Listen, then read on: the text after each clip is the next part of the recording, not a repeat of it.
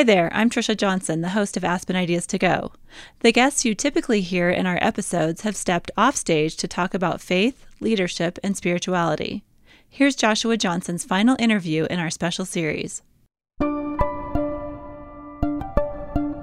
It's the Aspen Ideas to Go offstage series.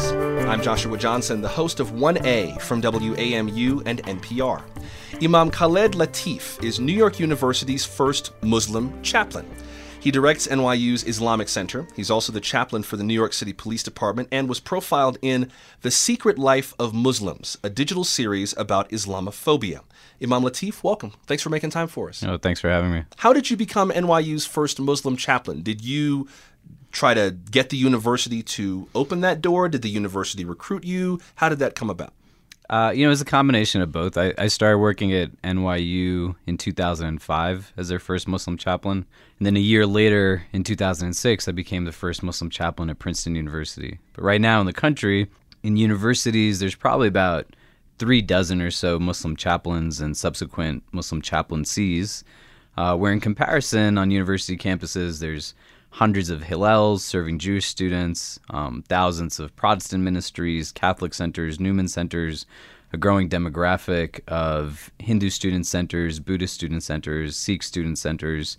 And institutionally, as the Muslim community is growing, you see now a movement forward in the development of centers that cater to Muslim student life uh, as a means to really influence not just Muslim students on campus, but also serve as a resource for broadest campus culture, um, as there's just so much misinformation about Islam these days. What do you think has contributed to the growth of Muslim chaplaincies and Muslim student centers? I naively think that it's the aftermath of the 9 11 terror attacks that began to make some people say, we need to build more cultural bridges, but is it really that simple or was there more to it? Uh, you know, I think for many people, they conceptualize Islam to be something that's 500 miles away or 500 years in the past.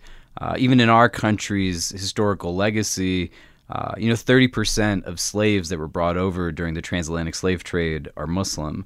Um, the experience that Islam has in the country is as old as the country itself. And literally, one would say that the country was built on the back of Muslims, um, if we were to think about it in that frame. But the challenge is most Muslim communities in the United States have been quite heavily marginalized also since the country's inception. So you have this large black community that exists kind of on the fringes of society, uh, given the way race, class, and ethnicity function in our country.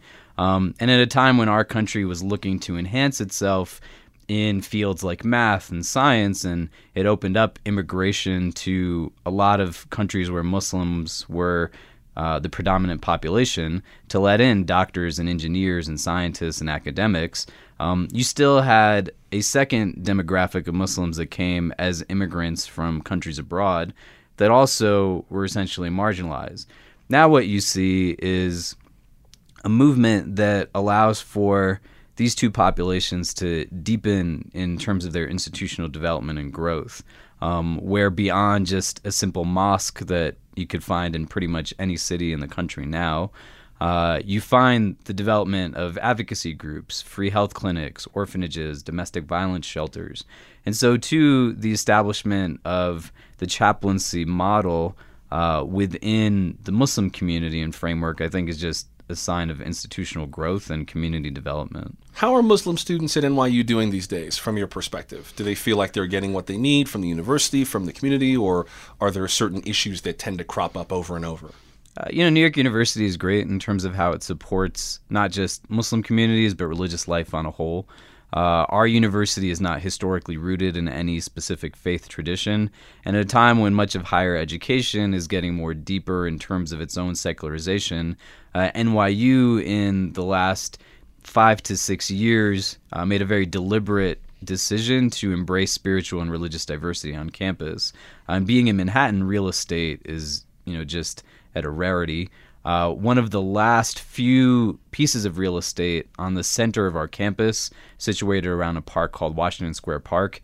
Uh, the university opened in 2012 a facility that it calls the Global Center for Academic and Spiritual Life. Um, to me, being a testament to how it affirms religious identity and spiritual identity on its campus.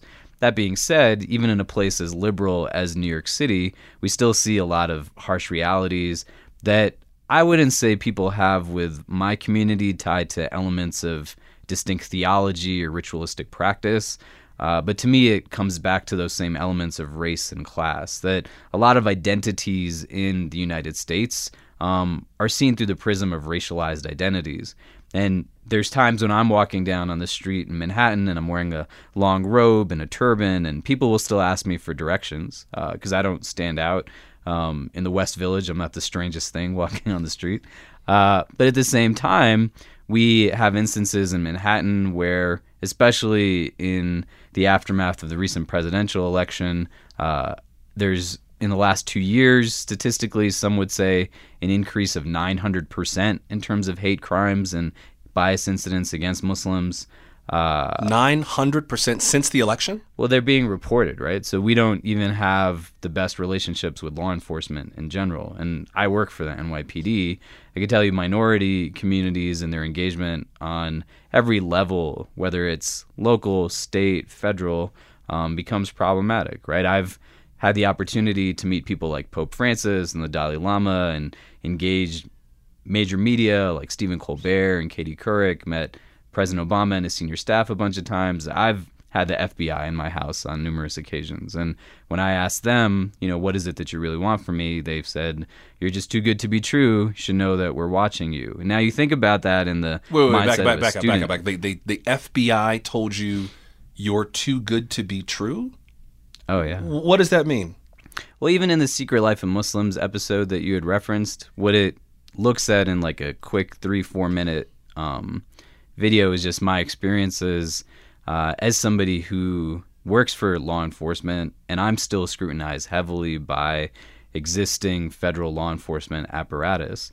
Um, I wouldn't be surprised by that, but I think to be able to understand where much of the foundations of policy stem from tend to infringe on the basic rights of minorities in a lot of different ways. To me, a lot of anti-Muslim sentiment and Islamophobia, whether that's day to day on the street, somebody saying "go back to your country," which I wouldn't even say is the biggest problem. It's a problem in and of itself. Um, but thinking about that on a much larger scale, on the systemic and structural levels, um, anti-Muslim sentiment to me uh, that exists structurally is just symptomatic of a more deeply rooted anti-blackness that the country is built upon and where we've seen time and time again the relationship between minority community and governmental apparatus, um, even where narratives aren't necessarily told that often, uh, it's something that's there. And then the student mindset now, you're dealing with this from all different angles, where you know you have this growing fear and anxiety, and you have to live within a frame of identity um, that carries a double burden where society has an expectation upon you as a Muslim that you are constantly having to react to its worst stereotypes. And at the same time, uh, you're in a space where you're trying to just mourn tragedy in the same ways or live your life the way anybody else would live their life. But you're constantly in a space where you are considered to be suspect before anything else if I could follow up on the law enforcement piece of that, since you do also provide Muslim chaplaincy for the NYPD, how do you feel that law enforcement is doing in terms of building healthy relationships, solid, stable bridges to various communities of faith, including Islamic communities? I mean, I would like to think we've come at least some way in the last few years, but you see it more from the inside. How do you see it? Uh, you know, I think it varies from city to city, and unfortunately, organizations and institutions, uh, even where they're meant to function off of principles of neutrality, are still heavily influenced by those who are in authority or have power themselves. Um, I was in Austin, Texas, uh, a little bit after the presidential election, and I was meeting with a retired chief of the Department of Austin. We were having lunch together and he said to me that right now is one of the worst moments in our country's history that he can imagine. And this was a year and a half ago. And he said at that point, there were law enforcement agents on a federal level that had come in from ICE that, on the most mundane of reasons, were stopping people, had set up checkpoints throughout Austin. And if somebody had tinted windows on their car, that would be enough of a reason to take them into a federal building and potentially even deport them. Uh, we've had a lot of traction back and forth in the court systems since that point, but that was in those initial days where it was just a rollout to kind of impact migrant communities. You try to understand where and how we find relationships with law enforcement agencies. Um, I would say objectively trying to understand the way most institutions develop, right? Like when I worked at Princeton for a year, for example, it's an educational institution, one of the top universities in the world, uh, historically, um, you know, recognized for just its amazing academic excellence. Uh, I was 24 when I started to work at Princeton. It was very interesting for me to be 24 at Princeton. It's my first week that I was there. You know, I'm meeting people like Cornel West and Toni Morrison, and here's the person who's responsible for the resurgence of China's economy, and people like that. And I said, "What am I doing at Princeton?" Uh, and then a week later, I started to get letters from alumni that said, uh, "We don't want Muslims at Princeton. You know, you don't belong at Princeton, and you should never be here." Uh, we don't want Sharia law at Princeton. One guy wrote a 400 page book and mailed it to me and said, This will explain to you why you should never be at this school. Read it so you understand. He wrote a 400 page book just for you? No, a book he had written before. Okay, I was about to say, I thought you meant me. he wrote you 400 pages of why you shouldn't. That would be a whole other, wow. And so when I tried to speak to administrators about it, um, they said that people had been confused because the head of religious life at the university um, was moving on into another role. And these alumni had assumed that they had hired me to be the dean of the chapel as opposed to the role that I was in. And I said, well, that makes it a lot worse. Um, that doesn't make me feel better. At the end of the year, um, like most universities, Princeton uh, hosts something that it calls its Pan African Baccalaureate. And there was a young woman who spoke as a valedictorian there. It's essentially an unofficial graduation ceremony that minority students attend, um, in large part young African American students, but also, in addition to black students, some brown students will, will attend. Um, and she said to her graduating class that we should never forget what it took for us to get to a space like this. And just because we are at Princeton doesn't mean that we are of Princeton. And the struggles of generations that came before are things that we should carry with us so that we utilize our skills and degrees from here to further our community cause. That really got reinforced for me when I witnessed around the same days an alumni parade that the university does, uh, that they call the P-rade. And they have alums from as far back as decades ago marching with the most recent alums in Princeton white and orange. Uh, there's a lot of kind of pomp and circumstance. And as you watch this parade, the oldest alums are in formation from the front, uh, with the youngest kind of coming at the end. And for decades, it's just elderly white men. You might see a little bit of color here and there after you pass some time. There might be some women, but also by the end of it, it still tends to be just white males. Now, to think about that as an objective reality and to understand how it all lands in a place where people can tell me I don't belong in a place, or where there's still minority students who are hosting their own graduation ceremonies, telling people that we have to leverage this space for our community's growth. Institutionally, many apparatus in this country weren't necessarily built with a mindset of diversity the way that we see the country to be diverse today. And we're dealing with a lot of challenges in government, in law enforcement, in education, etc.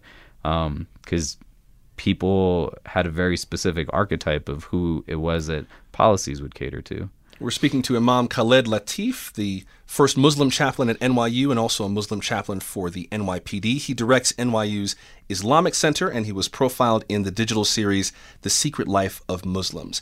Imam Latif, I imagine that some of the interfaith work that you do hopefully helps to break some of those barriers down. Where are you seeing progress, at least in the work that you do, in interfaith work? Are there certain kinds of connections that are proving the most fruitful or that are opening people's eyes? Yeah, you know, interfaith, I think, is a key component to being able to dismantle a lot of the inequities that we see taking place today. It also has the caveat that it can be very ceremonial and superficial, and it depends on really what the end goal and objective is of it. To me, the purpose of good religion is not the practice of religion in and of itself as it being an ends, but a means to something. And if that religion, whether you're practicing it solely for yourself or you're coming together as diverse faith communities, spiritual communities, uh, to build some type of understanding, harmony, coalition, is not yielding a mechanism that takes on society's biggest ills, then it's not really practicing religion for its main purpose, in my opinion. That religion isn't meant to be about self service or feeding kind of one's ego, um, but it's about to be able to look at things through the prism of what they really are and to be able to understand how your faith, your values, encourages you to be a catalyst for the bringing together of benefit in communities that you're situated in. And I think today you see that many more people who uh, are becoming really woke to realities that have existed for quite some time and they're now coming together on principles that are not a uniformity of the external, shared race, shared class, etc., but a uniformity of the internal, shared values, shared hearts. And you see movement now where people are understanding that it requires uh, real strategy um, as distinct and diverse communities. And a first step within that, I think, is moving to a place where allyship is really understood. That people are hopefully getting to a point where they understand that they're not coming in as a savior for minority population, but they're taking their cues from that demographic that has struggled and understanding and learning from them how they can be interjected into a strategy, uh, and then moving forward in a way where they see ideas of mutual respect, understanding, compassion, um, real love as being the catalyst for uh, bringing change in the face of some of these things. How do you begin to build those bridges? I've seen different efforts, interfaith, intercultural efforts, some of which focus on saying, okay, let's get together to talk about these big issues that we face, to give people a chance to kind of get their questions out. Others are kind of a for lack of a better term, kind of a culture fair. Like, let's kind of put our culture on display and we can share our food and we can play our music and you can see the garb that we wear from our culture and we can just kind of have a, a cultural fair. And others are aimed at saying, let's just go bowling. let's do something that has nothing to do with any of our cultures or any of our faiths. Let's just hang out as people. And then maybe later we talk about faith and culture and politics and all the thorny stuff three different approaches. I've seen them all work in their different ways. What do you see that works? I think it depends. I think all of them could work so long as there's a consciousness of what it is doing more broadly. Um, you don't want interfaith to be something that kind of whitewashes realities that people experience because it can be very tokenizing that says, well, we're sitting down and talking to each other. That must mean that that's the sole reason as to why these other oppressions and inequities are taking place, those people don't really talk to each other that well.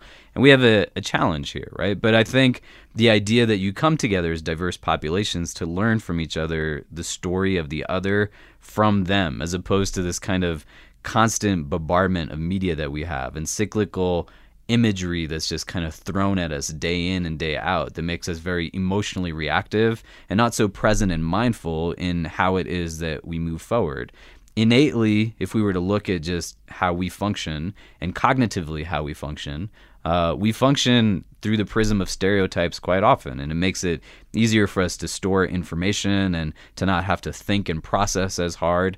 But within that, we don't live in a vacuum. For whatever reason, we also just innately are willing to discriminate against people to whatever extent that we possibly can. There was a man by the name of Henry Tajfel uh, who was a Polish Jew.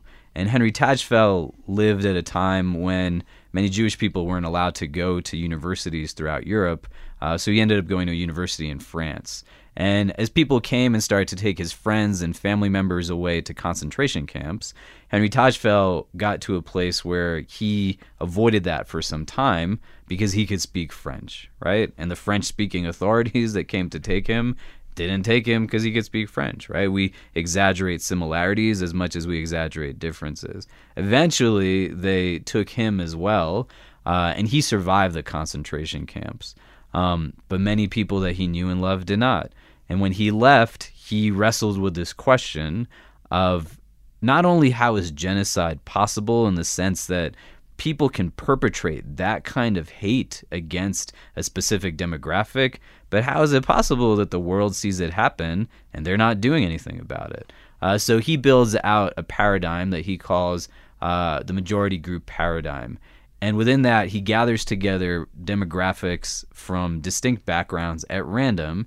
And he finds that even at the most subtle distinction, people will discriminate against each other. Even if they have just simply different eye color, that'll be enough for them to discriminate. And why it's important to know who the people are that we are reading, their studies, their works, their opinions, is because we don't want to read just ourselves into this work. Like this man survived hate in its worst form ever.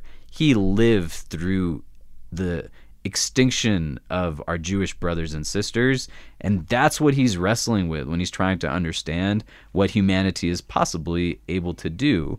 And so we are in a space today where we consistently see these kinds of things happening, right? I just came from the Rohingya refugee camps in Bangladesh um, where there is ethnic cleansing and genocide taking place um, in the country of Myanmar, and most of the world has no idea. It's arguably one of the worst humanitarian crises, if not the worst, in our world right now. Right? It's happening. Rwanda happened. Darfur happened. Right? Bosnia happened. And when we say it wouldn't happen, they're still happening, and we're kind of trying to figure out how some of those things could could function. How much of your work as a chaplain, particularly with students, has to do with helping students deal with these political and cultural times, as opposed to just the basic fundaments of Islam? I mean, are you is your work primarily helping students just navigate life, or do you still have a decent balance of students who just come with purely theological questions? Uh, you know, I, I wouldn't say it's either or. I would say it's both end, but religion, theology, spirituality, it's you know, it's a evolutionary process, right? In terms of what its function is in society. And to not just kind of throw abstract kind of ritual and law and text at people um, that says that it's not dynamic because it is dynamic, right? We unfortunately are not in a place where we are just shut off from the rest of the world. And Muslim students, especially with intersections of their own identity, um, have to carry like a lot of different things when they come with them, right? I have students who are literally refugees from Syria who are trying to understand why people think about them in the way that they do, especially as they've lost loved ones. I have Muslim students who are Latino and African American and they wonder why their Islam is constantly delegitimized by broader apparatus. Because whenever you turn on the TV, it's usually not somebody who's a black Muslim that's speaking on behalf of Islam, even though Islam has been in this country within the African American experience for so long. Um, and then people are just dealing with their everyday issues, relationship issues, wellness issues, job security, finances. But it comes with the added element of the uniqueness of their being Muslim as a racialized identity. Like we have statistics that show that Muslims who have Muslim sounding names, whatever that means, right? And anything about Islam on their resumes, the same exact resume as somebody else, if not better, are less likely to get a job hire because of where they're coming from. Um, and it's not to say that that's unique amongst minority experience. Um, but it does also happen to Muslims as well. I talk to a lot of people who go through just real serious things in their life survivors of domestic violence, sexual assault, people wrestling with depression, anxiety, mental wellness, mental illness, um, homelessness, poverty, etc. Um, and you know, the idea is to be able to say, well, how do we deal not only within the framework of equity, but in the framework of reality, where we understand what is negative, but we don't dismiss the negative by looking just for the positive, but we make the positive a means of enhancing contentment for us and start to have a sense of self that comes from the inside out as opposed to from the outside in. Because so much of the way society functions today is about looking at yourself rather than looking for yourself. It's about, especially as a student, adding one more line to your resume and putting on another perspective of who it is that you are. Um, in a facade as opposed to really making yourself vulnerable and saying that I have challenges, I have struggles, I have issues, and I just need people to, to lean on. Before I let you go, Imam, I wonder for people who hear this who are trying to build their own interfaith bridges, regardless of what the bridge is to or from or why the bridge needs to be built, what would you say is the one biggest thing that you've learned to do or maybe to avoid in terms of trying to build those bridges, especially if they're really, really, really new? I think the best thing to do is to just learn how to listen and listen actively.